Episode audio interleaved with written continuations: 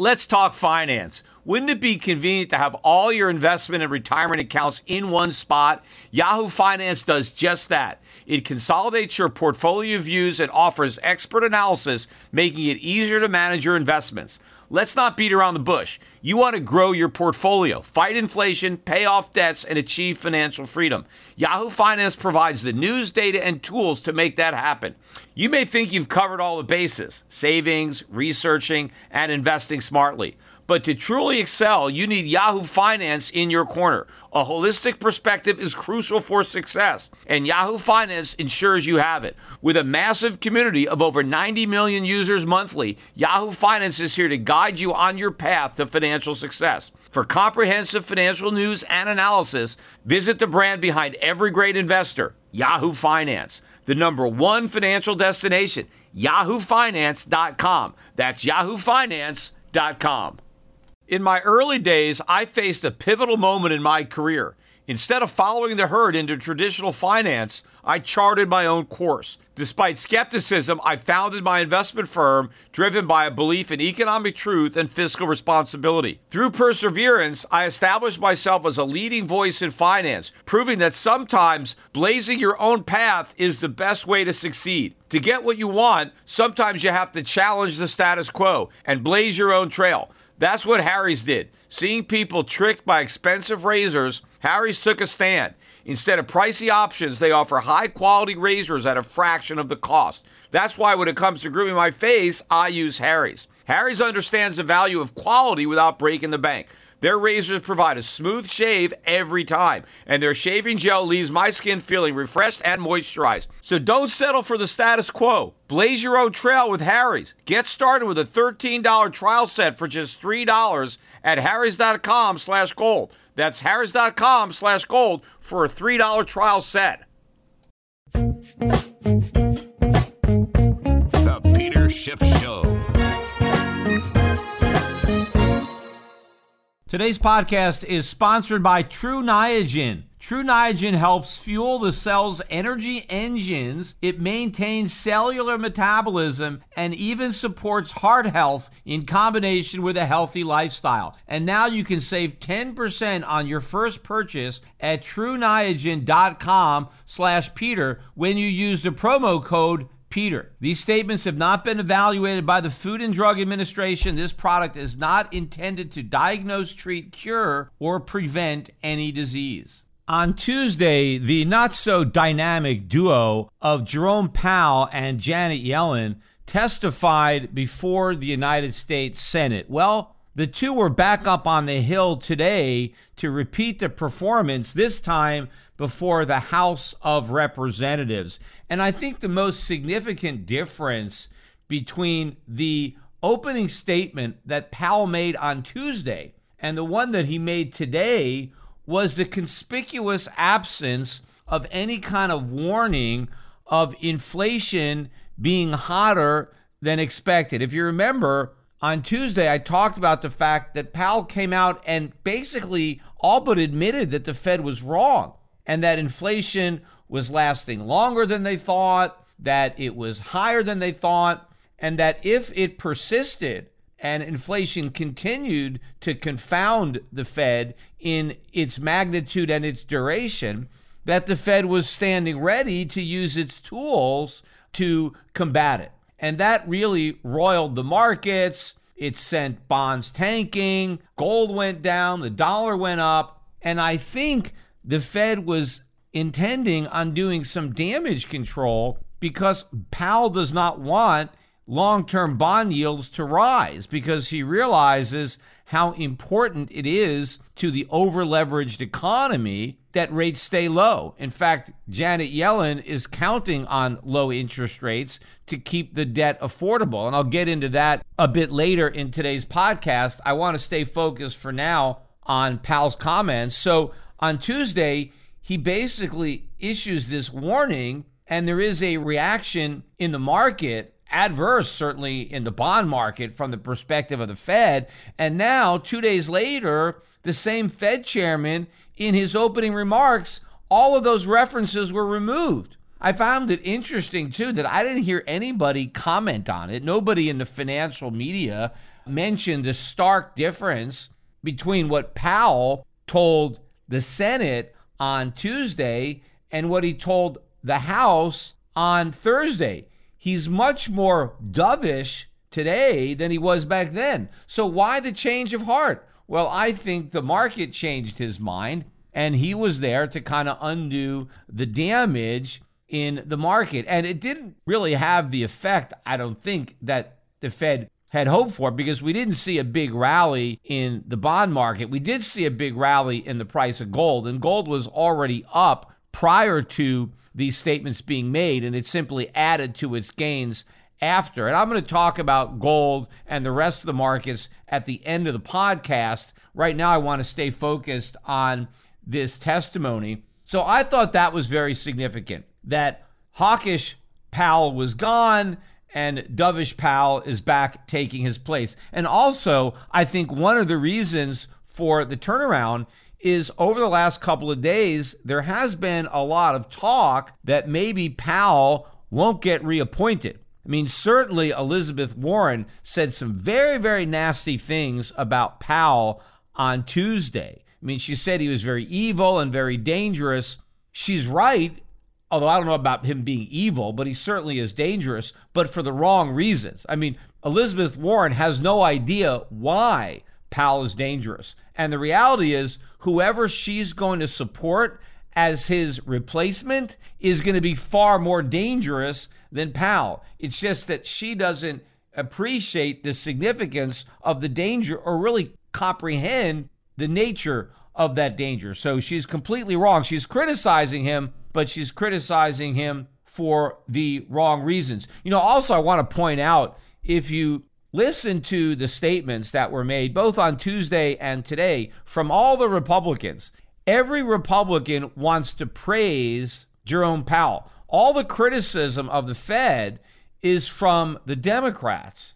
The Republicans are defending Powell. So, why are they doing it? Well, number one, Powell was appointed by Donald Trump, a Republican, and Powell is considered to be a Republican. So, the Republicans feel obliged to compliment him and to support Donald Trump the president of their party who nominated him. But the other reason that they want to praise the Fed is because they want to put all the blame for any of the problems in the economy on the Democrats. So they kind of want to let the Fed off the hook. They don't want the Democrats to be able to say, hey, it's not our fault, it's the Fed's fault. The Republicans want all the blame on the Democrats, and so they completely excuse the Fed. But the reality is, the Federal Reserve is the main culprit here. The Federal Reserve has acted irresponsibly and recklessly and made all sorts of mistakes under both Republican and Democratic administrations. So Powell did a bad job when Trump was president, and he continues to do a bad job when Biden is president. And it's damaging for the Republicans to let him off the hook especially since a lot of the Republicans are also complaining about inflation and they want to blame inflation on the Democrats and all of their new spending when the reality is it's the Federal Reserve that's been printing all this money and most of the Democrats' spending plans haven't even been enacted yet. I mean, some of them had, but the vast majority of the money they want to spend has yet to be spent. So the inflation that we're experiencing today is not a consequence of the money that the Democrats want to spend tomorrow. It's a consequence of the money that both Republicans and Democrats voted to spend in the past and the Fed's decision to monetize all the debt that was sold in order to pay for all that spending. So if the Republicans are really upset about inflation and they believe that it's not transitory, they need to be blaming the Fed. They can't let the Fed off the hook just because they want to blame everything on the Democrats because that actually makes their position less defensible. And as I've said, they already look like complete hypocrites for their opposition to an increase in the debt ceiling now when they totally supported increasing the same debt ceiling when the Republicans had the White House and both houses of Congress, they had no guts to do something about spending when they had a chance. And now they want to pretend that they actually have the guts to do it when they don't have a chance. This is all politics, as is their failure to point fingers at Powell. Now, the Democrats, of course, they want to blame Powell for stuff because they don't want the American public to think any problems in the economy are their fault because the problems are happening on their watch. So they do want to blame problems on Powell. And again, Powell is a Republican appointed by a Republican. So that way they can blame the problems on Trump because if Powell is doing a bad job, it's because Trump selected him. So, again, with all of this talk about Powell maybe not being renominated, part of this too is stemming from a controversy regarding potential insider trading from a couple of FOMC members who, by the way, are among the more hawkish members of the Fed. Again, not really hawkish, so let me rephrase that. Among the less dovish members of the Fed, because there are no hawks, it's just degree of dovishness. So, two of the lesser dovish governors are the ones that are caught up in this controversy. And so they are stepping down and they will obviously be replaced by bigger doves. So this again argues for more money printing, more inflation, and the Fed doing nothing about fighting inflation. And by the way, I don't have enough facts on the allegations of insider trading. You know, whether or not these Fed governors were trading in the S&P or the muni bond market, I don't think any of that is really problematic unless of course you can actually show that the trades were strategically timed around market moving statements that were made by either the Fed or one of these particular governors because obviously the markets pay attention to what the Fed has to say. And so if a Fed governor put on a trade in the S&P or in a market and then made a market moving statement immediately following that position that was favorable to that position and then took profits, then I would have a problem. But if it's simply they're buying the S&P, I mean everybody's buying the S&P. Everybody knows the Fed's going to be easy. It's not a secret. It's not like they're pretending, right? I mean, they're telling everybody that rates are going to stay at zero. The only thing they're pretending is that one day they may eventually raise them, but most of the information is widely known and everybody is buying stocks and buying everything. I mean, it's an everything bubble. So many people are participating. So I think it would be strange for the Fed governors themselves not to participate in the same bubble as everybody else. It would only be problematic if they actually traded around their own announcements that they would know in advance might move the markets, and then they took advantage of those short term fluctuations for their own personal profit, then I think I would have a big problem with that and something should be done. But I think basically for appearance purposes, these guys are stepping down. And of course, Powell, as the head of the Fed, he gets the blame. And so this is another reason that the Democrats might use as an excuse not to reappoint him. And I think Powell is ultra sensitive to the jeopardy that his second term is now in. And that's another reason that he probably softened his tone. And when he came back to Capitol Hill today, he wasn't talking about inflation being higher than they thought. He wasn't talking about having to do anything to fight inflation, which again just further supports my conclusion just following the Tuesday talk is that the Fed is all bark and no bite. The Fed is not going to raise rates the Fed is not going to do anything to fight off inflation. In fact, look at some of the economic data that came out earlier in the day. This is before the hearing began. We got the most recent data on jobless claims, and we had a big jump last week. We are up at 351,000 and the consensus was for a pretty big drop back to 335,000 in the most recent week. But instead of falling back down, claims increased yet again. They grew by another 11,000 to 362,000 in the most recent week. So the unemployment numbers are going in the wrong direction. Unemployment is rising, and Powell has certainly made it clear that the employment situation is key not only to some future rate hikes, but to the beginning of a taper. Well, the Fed is not going to start to taper if the unemployment rate is rising, if more people are losing their jobs. Then look at the data we got from the Chicago Purchasing Managers Index. That was at 66.8 in the prior month. It was expected to decline a bit to 65.3. Instead, it declined all the way down to 64.7. That was below even the low estimate for the consensus range. So you got weakening economic data while you got strengthening unemployment claims. How is the Fed going to taper against that backdrop? How is the Fed going to fight inflation against that backdrop? It is stagflation. We have a combination of increasing inflation and a weakening economy. And given the choice between fighting inflation and trying to prop up the economy and save jobs, which is what the Fed thinks it's doing by creating inflation, obviously inflation is going to take a back seat to the economy, especially when Powell's renomination hangs in the balance. What do the Democrats in charge want the Fed to do? Well, that's obvious. And so Powell has to play ball if he wants another term. True Niagen helps fuel the cell's energy engines,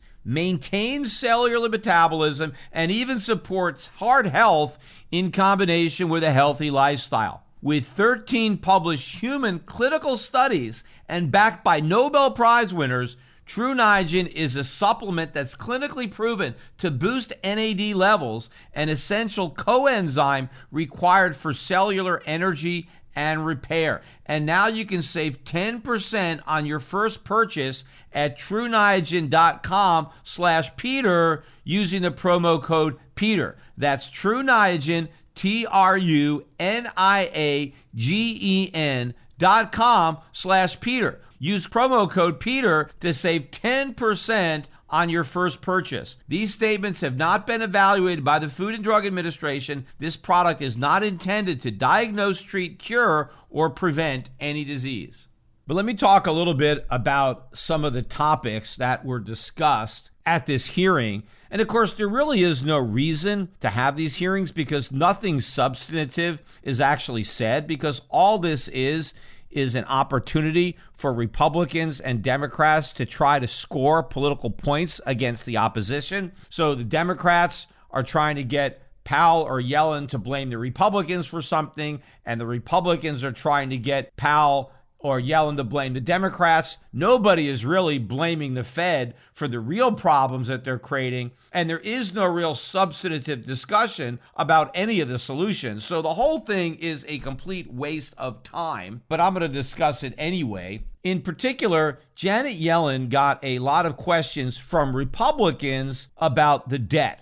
And again, this is the same debt that Republicans helped to make much larger when Trump was the president. The Democrats, of course, aren't questioning Yellen at all about the debt because they want to spend a lot more money and make the debt bigger. So it's just the Republicans who want to pretend that they care about the debt now that they're no longer in a position to do anything about it. And so they threw a lot of questions at Yellen, trying to get her to kind of admit to how high a debt would be a problem because she mentions that the debt held by the public is 105% of GDP. Of course, she ignores all the debt held by government agencies like the Social Security trust funds, right? If you actually look at all the debt, you're looking at a debt to GDP of just over 125%. And then you also need to look at all the states and municipalities that are drawing off the same tax base. But I talked about that on my last podcast. In fact, one of the congressmen asked Janet Yellen about Japan's debt to GDP, basically to stress how much higher it was than ours because Japan, it's something like 250% debt to GDP. And Yellen indicated that, you see, that's not a problem. Everything is fine in Japan. They've got no problem with having all that debt. They still have really low interest rates. So if Japan can have all that debt and not have a crisis, well, the same thing is true about the United States. Well, first of all, there are a lot of people that don't think the economy in Japan is all that great. In fact, it would be a lot better if it weren't for all of this debt. But of course, nobody on that committee, and certainly not Janet Yellen, wanted to point out the sharp difference between the debt that the Japanese have and the debt that the Americans have because the Japanese yen is not the world's reserve currency. Oh, and by the way, the Japanese are running trade surpluses, not trade deficits. The Japanese are not dependent on the world to finance Japanese government debt. The Japanese have a very high domestic savings rate. And so domestic savers are able to finance Japanese government. Meanwhile, the Japanese government owns a lot of U.S. treasuries. The Japanese government is the largest creditor. So a lot of that debt that the Japanese had was incurred loaning money to the U.S. government. So the Japanese government has all of these bonds that it can cash in to pay down that debt because the Japanese government may owe the Japanese people, but the U.S. government owes the Japanese government. As a public person, I am hyper aware of safety and security. Delete Me finds and removes any personal information you don't want online, and it makes sure it stays offline. Delete Me is a subscription service that removes your personal information from the largest people search databases on the web, and in the process, helps prevent potential ID theft, doxing, and phishing scams. Sign up and provide Delete Me with exactly what information you want deleted, and their experts will take it from there. Delete Me sends you regular personalized privacy reports showing what information they found, where they found it, and what they removed. Delete Me isn't just a one time service. Delete Me is always working for you, constantly monitoring and removing the personal information that you don't want on the internet. So take control of your data and keep your private life private by signing up for Delete Me. Now at a special discount for my listeners. Today, get 20% off your Delete Me plan when you go to joindeleteme.com slash gold and use the promo code GOLD at checkout. The only way to get 20% off is to go to joindeleteme.com slash gold and enter code GOLD at checkout. That's joindeleteme.com slash gold, code GOLD. We all make mistakes, decisions that we regret, things we'd like to do over, like not buying Bitcoin when you first heard about it at $1. We all carry around different stresses, big and small. When we keep them bottled up, it can start to affect us negatively. Therapy is a safe space to get things off your chest and to figure out how to work through whatever's weighing you down. At times, therapy has helped me and my loved ones in many ways. Therapy isn't just for those who've experienced major traumas. With the right guide, you can discover effective strategies to minimize distractions and truly connect with your needs, setting the stage for a more balanced life. If you're thinking of starting therapy, give BetterHelp a try. It's entirely online, designed to be convenient, flexible, and suited to your schedule. Just fill out a brief questionnaire to get matched up with a licensed therapist and switch therapists anytime for no additional charge. Take a moment. Visit betterhelp.com slash gold today to get 10% off your first month. That's betterhelp, H-E-L-P dot com slash gold. You can probably treat yourself to an ad-free upgrade or at least grab an extra latte. After getting a Chime checking account with features like fee-free overdraft up to $200 with SpotMe, no minimum balance requirements, and no monthly fees. Open your account in minutes at chime.com slash goals24. That's chime.com slash goals24. Chime. Feels like progress. Banking services and debit card provided by Bancorp Bank NA or Stride Bank NA. Members FDIC. SpotMe eligibility requirements and overdraft limits apply. The U.S. is not sitting on a stockpile of Japanese government bonds. The Japanese government doesn't owe the U.S. government. It's the U.S. government that owes the Japanese government. But again, the bigger difference is that Americans are dependent on the kindness of strangers. We need foreigners to buy our bonds, and that puts us in a far more vulnerable position than the Japanese. And so, just because they can have a certain level of debt in Japan without a crisis doesn't mean that we can do the same thing here. And by the way, it also doesn't mean that the Japanese aren't going to be dealing with their own debt crisis at some point in the future. It's just that I think the Japanese have a much longer rope with which to hang themselves. The problem is nobody really knows how short our rope is, but pretty soon we'll be dangling at the end of it. But Yellen would not commit to a dollar level or a percent of GDP at which she thought that the high debt would be a problem. She did say that the debt we have today is not a problem and it is not irresponsible or reckless And again, she is hiding behind the low debt service cost as the reason that it's not a concern. She keeps saying that we can handle all this debt because interest rates are so low and she expects them to stay low for the foreseeable future. But nobody is really putting the question to her what if she's wrong? What if these economists who expect low rates are wrong? A lot of times things happen that you don't expect. What if we're on the verge of moving from a low interest rate environment to a high interest rate environment? What if it's not inflation that's transitory, but what if it was the low interest rate environment that was transitory and now it's over and we are moving into not even a normal rate environment but a high rate environment which would make more sense you know pendulums tend to swing in both directions and if we've gone from really really low rates chances are we're going to swing over to really, really high rates. We're not just going to rest over in the middle, especially if you look at what's going on with inflation. Look at what's going on with prices everywhere. Again, not just in the US, but all across the world. We're seeing elevated inflationary pressures. So it's not just in the US that interest rates are going to be rising, they're going to be rising all across the globe. And this is going to be the biggest problem for the biggest debtors, and that's the United States. We have been the primary beneficiary of these artificially low interest rates. We're also going to be more adversely affected by increasing rates. So we were the biggest gainers when rates were low. We're going to be the biggest losers when rates are high. And Janet Yellen doesn't even contemplate the possibility of that situation. And again, the Republicans are really letting her off the hook and not really driving this point home. And they're also excusing Powell because all of their questions about the size of the debt are directed to Yellen. Again, because they want to let the Fed off the hook. They should be questioning Powell about why he is monetizing all of this debt. Why doesn't he sit back and allow interest rates to rise? Because if the Fed stopped buying U.S. government bonds, interest rates would rise, and that would force the U.S. government to act responsibly. It's the fact that Powell is giving Congress and the White House an easy way out all this money printing, all this debt monetization is what is artificially suppressing interest rates,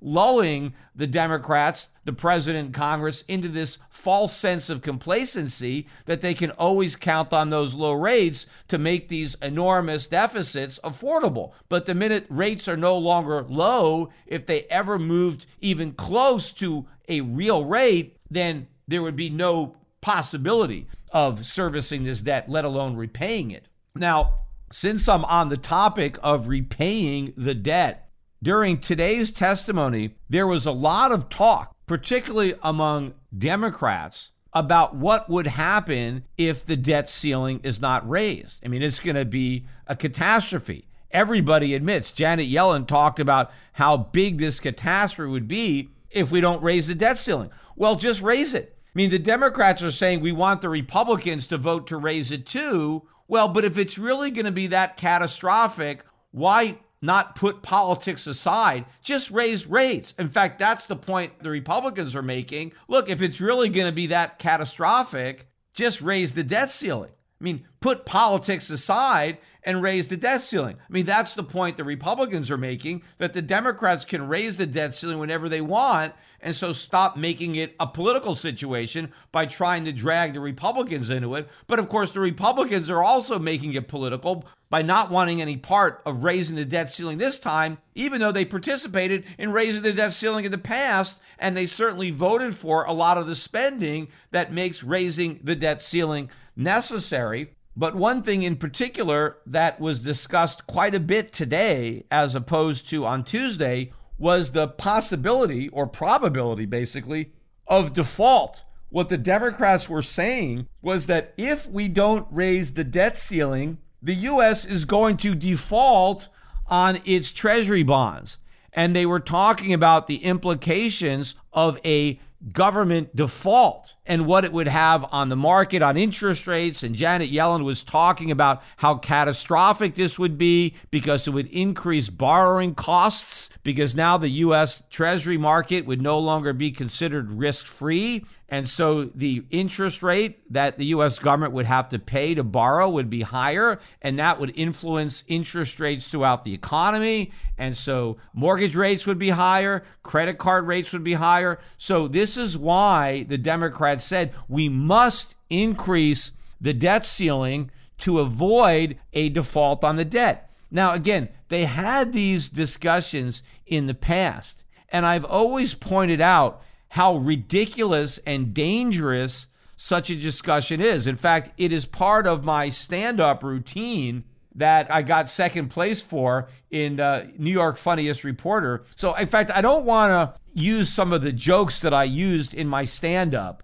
because I don't want to give them away because I want to encourage people if you haven't watched that YouTube video, make a point. When you're finished listening to today's podcast, go to YouTube and type in Peter Schiff stand up and watch my routine. It's only 10 minutes. It's funny, but it's again extremely relevant because they're having the exact same discussions now about the debt ceiling and why they need to raise it to avoid default as they did back then. But what I pointed out then and what I'm going to point out again now is when the US government admits that if we can't borrow more money that we're going to default and not repay the money we've already borrowed, that amounts to an official admission that we are running a Ponzi scheme. Because the US government is not reassuring our creditors that they're going to get paid. That if we can't borrow more money, well, the US government will cut spending on other things. We will raise taxes. We will do what it takes to pay our obligations. The US government, the Secretary of the Treasury, Janet Yellen, is telling all of the people who loaned us money that if the U.S. can't go even deeper into debt by borrowing even more money, than if you loaned us money in the past, you're not going to get paid. That is a classic Ponzi scheme. Ponzi schemes are defined by paying old investors by getting money from new investors. And that is what Yellen is saying. We will only pay off our bondholders if we can find new people to loan us the money to do it. So, as long as the US government can find another sucker willing to loan it money, it will repay the loans that prior suckers already made. But if we run out of suckers, then the suckers who are currently holding on to US treasuries are the bag holders. They're the greatest fools because we ran out of fools. See, normally you would expect that if the Fed is running a giant Ponzi scheme, they're not going to talk about it, right? Because if people find out it's a Ponzi scheme, why would they want to participate? I mean, the reason that Bernie Madoff had so many clients was because they didn't know it was a Ponzi scheme. If they knew it was a Ponzi scheme, he wouldn't have got any money. But here you've got the US government admitting that they're running a far bigger Ponzi scheme than Bernie Madoff, and yet nobody cares. Well, at some point, somebody is going to care. They're going to realize that the only reason there may be a default if we don't raise the debt ceiling is because it's a Ponzi scheme. And so, why would anybody want to hold on to US treasuries? They won't. And that is the real risk. The risk is not that we're not going to raise the debt ceiling because we raise that all the time and we're going to raise it. The risk is we keep raising the debt ceiling and our creditors wake up to the Ponzi nature of what's going on and they dump their US treasuries, they dump their US dollars, and then the only source of funding for the government is the Fed and massive money printing. And that's where you have the runaway inflation. So we're going to default either way. We're either going to default because we can't borrow anymore, or we're going to default through inflation because nobody will lend to us anymore. Another interesting discussion, though, that happened today had to do with the new requirement in the tax legislation that requires all banks to report to the IRS all transactions as low as $600. So anybody that writes a check through their checking account, if it's $600 or more, the bank is going to have to report that specific check to the U.S. government. Now, none of the Democrats have a problem with this. The Republicans all have a problem with it, and rightly so, but they're only focusing on one aspect of it. And I'm not going to diminish the significance of that. I agree with the Republicans 100% that this is an invasion of privacy, that the government doesn't have to know about every $600 check that everybody writes. I mean, who knows what the government is going to do with all this personal information about every taxpayer? Because, you know, there's a lot of checks that you write where the payee, the person that you're writing the check to, or maybe what you wrote in the memo of the check, there's some information there that you don't necessarily want the whole world to know. But now the government's going to have that information. And the dangerous thing about the government having that information is you have no idea how they're going to use it or misuse it in the future. You know, especially as the US government gets increasingly more tyrannical and more oppressive. And if the public tries to resist, well, the more information the government has on the public, the easier it is for the government to quash any resistance among the people to their tyranny. So it makes perfect sense that Americans would want to have some degree of vigilance in empowering the government to get even more personal information on every single taxpayer. And I don't think the Republicans did a good enough job of pointing that out. They just simply talked about it from a privacy perspective, but from a civil liberty perspective, giving the US government all this extra information about everybody gives it more power to control everybody and to punish people who are not doing things that they want them to do. But there's one aspect of this $600 minimum that even the Republicans did not pick up on. And they should have, because it would have scored a lot of points, I think, with anybody who is watching the hearing. But the Democrats are pretending that the stepped up enforcement, because also part of the same legislation that includes this $600 requirement, there's also a lot of extra money for enforcement, more IRS agents, more spying on the American public, presumably to close this gigantic gap, right? The Democrats keep claiming they're losing all this money because people are cheating on their taxes and they want to close this tax gap with greater enforcement. And in fact, Janet Yellen even admitted several times that this requirement of $600 check surveillance forcing banks to tell the government about every $600 check that gets written. This is part of that effort to close that tax gap. Okay, so the Democrats are claiming that all this is about getting the millionaires and the billionaires. They're the tax cheats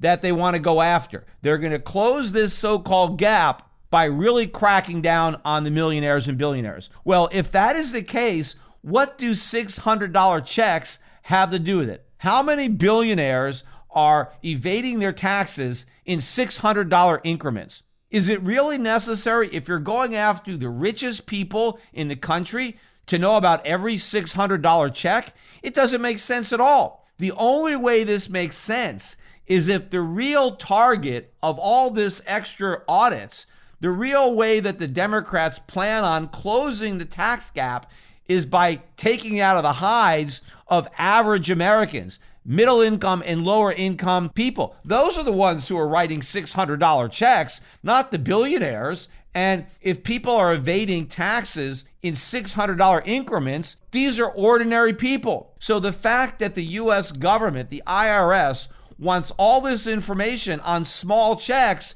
is because they're going to be targeting their enforcement on the working class, small business owner, average American. So this is a classic government bait and switch. See, they sucker the population into accepting a bigger government, another program, or another tax because they claim it's going to be aimed at the rich. We're only going after the rich. We're going after the millionaires and the billionaires. So give us this extra power because we promise we won't use it against you. We're going to use it against these rich, powerful people. But of course, once they sucker the public into accepting that, well, then they're screwed, right? That's why you never want to get into bed with the government because that's what the government is saying. The government's telling the middle class and the poor, get into bed with us, right? Because we're going to go after the millionaires and the billionaires. Just come in this bed and we're going to get these fat cats. Well, you get into bed with the government and you're the one that ends up getting screwed because that's who they're going after. Remember, These are the same Democrats who won't even take away the carried interest exemption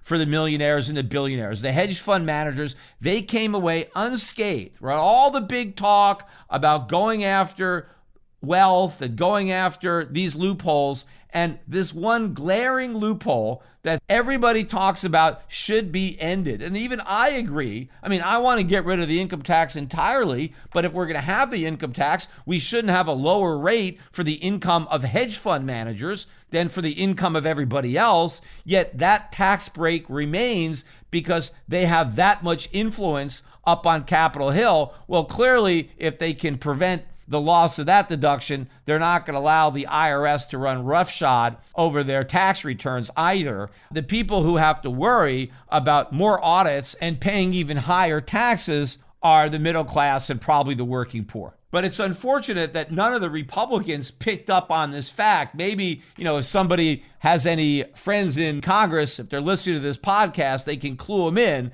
because I think they can make uh, a big deal out of this and really shine a light on the truth, right, of what the Democrats are really planning, what they've really got up their sleeve for taxpayers with this enhanced IRS. Know, there's a third negative aspect of the $600 requirement that nobody is talking about. So, in addition to the privacy, in addition to revealing the government's true intentions when it comes to these extra IRS crackdowns on tax cheats, what about the costs? What about the cost to the banks of complying, of having to inform to the IRS on every transaction for $600 or more. How much is that going to cost? You know, Janet Yellen kind of shrugged it off. She said, well, the banks are already sending out 1099s. Well, that's true, and that costs the money, but that's simply one form per year. And all they're doing is reporting on the total amount of interest that was paid. I mean, it doesn't give any particular information to the government about what the bank was used for, about what the particular customer may have purchased using that bank account. It's just how much interest they earned. And of course, nowadays, nobody even earns any interest on the checking account. So it's really not a big deal for the banks to send those forms out on an annual basis. But who knows how often the banks are going to have to report these $600 transactions? Is it going to be as they occur on a daily basis? Or is it a report that they're going to file monthly, quarterly, annually? Who knows? But there's going to be a lot more information contained in these filings than simply how much interest was paid. It's going to require a lot more work on the part of the banks. They're probably going to have to hire a whole staff in order to comply with this new regulation. Where are they going to get the money? Obviously, they have to raise the costs of having checking accounts, particularly the smaller accounts. I mean, a lot of banks probably barely make money on these small checking accounts because of the cost of offering them relative to the revenue that they generate. Well, if now it's going to be a lot more expensive to offer these checking accounts, they're going to have to charge customers a lot more to have the checking account, which means some customers are going to get priced out of the market. You have a lot of Democrats complaining about the unbanked, about how a lot of people don't even have checking accounts. Well, as a result of this new onerous regulation, a lot more people are going to get priced out of the banking system because they're not going to be able to afford the added costs of having an account that complies with this new regulation. And of course, those that can afford to maintain their bank accounts are going to be paying more money. Checking accounts are going to be more expensive. Either the annual fees will be higher, or the banks are going to increase the fees per check, or they're going to increase the fees for bad checks, insufficient checks, return checks. All that stuff is going to get more expensive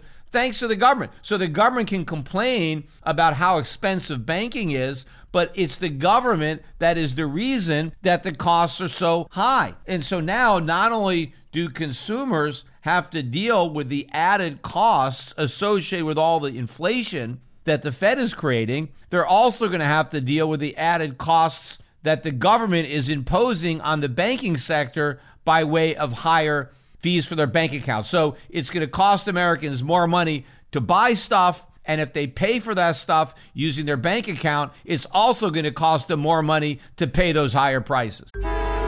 Traffic jams, tailgating, pileups. Ugh, the joys of driving. How could it get worse? The federal government wants to have a say in what you drive. That's right. The Biden administration's EPA is pushing mandates that would ban two out of every three vehicles on the road today. Don't let Washington become your backseat driver. Protect the freedom of driving your way. Visit EnergyCitizens.org. Paid for by the American Petroleum Institute. When you need mealtime inspiration, it's worth shopping Kroger, where you'll find over 30,000 mouth-watering choices that excite your inner foodie. And no matter what tasty choice you make, you'll enjoy our everyday low prices, plus extra ways to save, like digital coupons worth over $600 each week. You can also save up to $1 off per gallon at the pump with fuel points. More savings and more inspiring flavors make shopping Kroger worth it every time. Kroger, fresh for everyone. Fuel restrictions apply. I want to turn my attention to the markets because today was the last day of the month and also the last day of the third quarter. And we ended a down month and a down quarter on a decisively down note. The Dow finished the day down 546.8 points. It closed pretty much on the low of the day. In fact, all of the major stock market averages finishing the day near their lows, all of them in the red. Going over the numbers, the Dow ended up down 4.3% on the month, and it ended up down on the quarter, about 2%. Only the Dow and the Russell 2000 were down for the quarter, although all of the indexes were down during the month of September. Russell 2000 was down 4.6% on the quarter, not as bad on the month, down 3%. But it's interesting that the index that was the weakest during the quarter is the index that's most closely associated with the U.S. economy because it's basically all domestic stocks that are more sensitive to what's going on in the United States, not outside the United States. The S&P though down 4.8% on the month, a weaker month than the Dow, although on the quarter the S&P finished positive, but just barely up two tenths of 1%. The biggest loser on the quarter was the Nasdaq, and it's those big tech stocks in the Nasdaq that also drove down the S&P. The Nasdaq down 5.8% for the month, although it did manage a 1% rise on the quarter. So all that damage really happening in the recent month. And this is where I think we're seeing that shift back out of momentum stocks into value stocks. And I anticipate or expect that that trend will continue into the fourth quarter. And of course, tomorrow we begin the notorious month of October. And though October is not really the worst month for stocks, I think it typically is September. And this month was certainly no exception. But October is where you have those huge crashes. The October 1987 crash happened in October, and several other big declines, including the big drop back in 1929 that ushered in the Great Depression. That decline was in October as well. So a lot of ominous big drops happen in October. So typically investors get a little nervous. It's kind of like Halloween comes early, it's October 1st. People start getting scared about a big drop in the market. And we'll see, certainly the markets are poised for a big drop. And in fact, if the Fed reiterates that it is going to start the taper, if it basically says it's on and we're starting in December and continues to talk tough about fighting inflation, if Powell ends up going back to being less dovish than he was today, it's certainly possible we can have a big drop in October in the stock market. Certainly, we can have a big drop in the bond market. And generally, it's weakness in bonds that precipitates weakness in stocks. But again, it seems like Powell is very cognizant of those risks, again, including the risk that he doesn't get reappointed. And so he most likely does not want to do anything to cause another stock market October crash. Looking though at some of the other indexes, look at the gold stocks. They really got beat up on the month and on the quarter. The GDX, which is the larger gold stocks, 9.5% drop on the month For the quarter, the index was down 13.25%, but obviously the lion's share of the damage done in the recent month. The junior gold stocks, the GDXJ, they fared even worse, down 11.5% on the month and down a whopping 18% on the quarter. Meanwhile, gold didn't do that bad. I mean, it did have a weak month. It was down 3.2% on the month, but remember, that is a smaller drop than the Dow, than the S&P, than the Nasdaq. It's pretty much on par with what we saw in the Russell 2000. But if you go back to the beginning of the quarter, gold is only down just shy of 1%. So not even a 1% drop in the price of gold led to a 13% drop in senior gold stocks and an 18% drop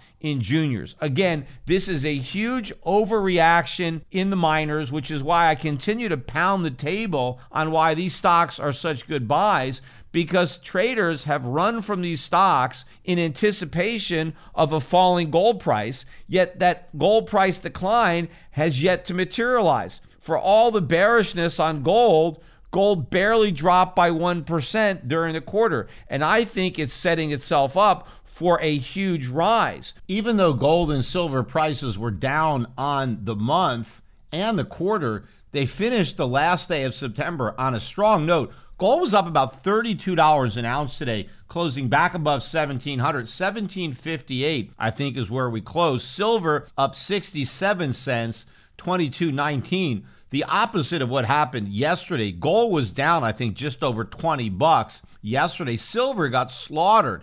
It was down about 80 cents. And while silver didn't completely recover yesterday's losses, gold more than made up for those losses and finished positive over the two days. In fact, gold managed to end the week slightly positive despite some pretty big intra week sell offs. But that strength in gold did not provide relief for the miners again, because even in a week where the price of gold was up about half a percent, the GDX fell 0.6%, and the GDXJ, those junior miners, was down 1.5% on a week that the price of gold was higher by about half a percent. So these gold stocks, not only do they have to price out the decline in the price of gold that they already priced in, but now they have to start factoring in the increase in the price of gold that we're going to get instead. So they have a long way to go just to catch up, let alone go to where they need to be based on where gold prices are likely to be. So I think this is a big head fake. I think a lot of weaker hands were flushed out of the market in Q3, and I expect those people will really regret having sold their gold stocks in Q4 because I think if we do have a weak stock market, I think we'll have a strong gold market and an even stronger market in gold mining stocks. But if the market doesn't go down because the Fed saves it by sacrificing the dollar, if the Fed comes clean on the fact that it's not going to be hiking rates or certainly not even tapering, then I think gold goes up even more and gold stocks explode. Now, turning to the bond market, yields backed up on the month. The yield on the 10 year went from 1.3 to 1.53, still very low and not that much higher than we ended the second quarter at 1.44. On the 30 year, again, yields rose on the month from 1.3 to 2.09. But if you go back to the end of the second quarter, the yield was 2.05. So, really, not much movement yet in the bond market. The emphasis on the yet. We'll see what happens in the month ahead and the quarter because there is a lot of risk that interest rates could really back up. And I think to diffuse that risk, that's why the Fed won't be tapering, because to the extent that the Fed does taper, that will simply add to the upward pressure on bond yields, something that the Fed does not want to do. Dollar index was strong on the month, up 1.75%, but on the quarter, the gain was only 2% which pretty much means that almost all of the quarterly gain occurred during the month of September. And again, all of this was based on Fed rhetoric, the expectation that the taper is about to start, but more importantly, that the Fed may actually raise interest rates sooner rather than later because it's finally acknowledging that inflation is a bigger threat than the Fed believed, and that if inflation persists, it may have to use its tools to fight it. I think that's been factored into the dollar. But what hasn't been factored in is that the Fed has no intention of using its tools. And I think the testimony that Powell gave today supports that line of thinking, which means the dollar should be giving up its third quarter gains in the fourth quarter. One market, though, that was very strong on the quarter was the oil market. Oil prices up 9% on the month ending today just below $75 a barrel, up again today. Even as all these stock markets were down, the price of oil continued to move up, although its quarterly gain is only about 3%. Because remember, oil prices had already moved up a lot before the quarter began. And in fact, we had a pretty decent correction in the price of oil during this quarter. That correction, of course, has been entirely erased. And now we've moved on to new highs. And I think oil prices are going significantly higher in the fourth quarter. In fact, we got an announcement today out of China, or we found out that the Chinese government is instructing Chinese companies to load up on oil now to make sure that they're fully supplied going into the winter. This is going to put even more upward pressure. Later in the day, we got some rumors maybe Saudi Arabia would open up the spigots a bit to accommodate. You know, I wouldn't be surprised if the Chinese made a deal directly with the Saudis to buy whatever extra production they can bring on stream. And in fact, look what's going on all over Europe. Oil prices up, natural gas prices way up. This is creating a huge political problem in Europe. And, you know, for all the talk about how the Fed may have to tighten, I think it's the ECB that's going to be doing the tightening because I think there's going to be a lot of pressure from the Bundesbank on the ECB not to allow this inflation to continue to permeate throughout all of Europe. There is going to be an outrage against these price increases. And while I think the Fed won't raise interest rates because of rising inflation, I think there's a greater likelihood that the ECB will with pressure from the Bundesbank. And nobody is really talking about that. In fact, all of the discussions now about the breakdown of the global supply chain and all the bottlenecks, we got a perfect example of this problem today with earnings from Bed Bath and Beyond. I mean, they came out and they shocked the street with how bad their numbers were going to be. At one point this morning, shares of Bed Bath and Beyond were down 30%. I mean, in the first 5 minutes of trading they were down 30%. Now, we spent most of the day pairing those losses, but at the close, Bed Bath & Beyond shares were down 21.5%. And remember, Bed Bath & Beyond was actually a meme stock for a while. I mean, it had a brief moment in the sun as a meme stock, and that stock spiked up above $50 a share earlier in the year. The high was $53.90. And in fact, it went up there. It was around 20 bucks and it was, I don't know, one day or a couple of days where the stock more than doubled when the Reddit raiders found out about it and pumped it up. Well, look at it now. People paid more than $50 a share, and here we are now barely above $17 a share. It shows you how dangerous it is when you pile into one of these meme stocks. But what Bed Bath and Beyond was warning about was basically twofold. One had to do with the supply chain. The reason that their sales were way down was because they couldn't get the merchandise to sell because of the bottlenecks. So they didn't have the products, and so they couldn't sell what they didn't have. And so their sales missed estimates. But also, the stuff that they did sell cost them a lot more to buy than they thought and Bed Bath & Beyond was not able to pass on these widespread cost increases to the consumer. At least they haven't passed them on yet, which means big price increases are coming for Bed Bath and Beyond customers. But what the company is reporting is the problem of the breakdown of the supply chain and inflation's continued pressure, upward pressure on costs that ultimately have to be borne by the consumer. And what nobody is really talking about is the extent to which the global supply chain really breaks down and changes. The country that is at most significant risk is the United States because basically this whole global supply chain is centered around supplying America with products that it does not produce. You see, the reason America is able to get away with running a service sector economy is because foreign producers supply us with all the goods that we don't make. Well, if that supply chain breaks down and it's all bottled up, America can no longer count on all those goods being supplied from abroad. Well, we don't have the ability to produce those goods ourselves. The rest of the world does. The rest of the world is not as dependent on a global supply chain because they supply their own production, they make their own stuff. America does not. We've outsourced all of that to the rest of the world. And now those chickens are coming home to roost. All of that is now becoming increasingly more problematic and if you think it's a problem now, wait until the dollar really starts to fall because then the problem is going to kick into a whole new gear because not only is that weak dollar going to make it a lot more expensive to produce all those goods over there, but it's going to make it that much more expensive to bring them back here.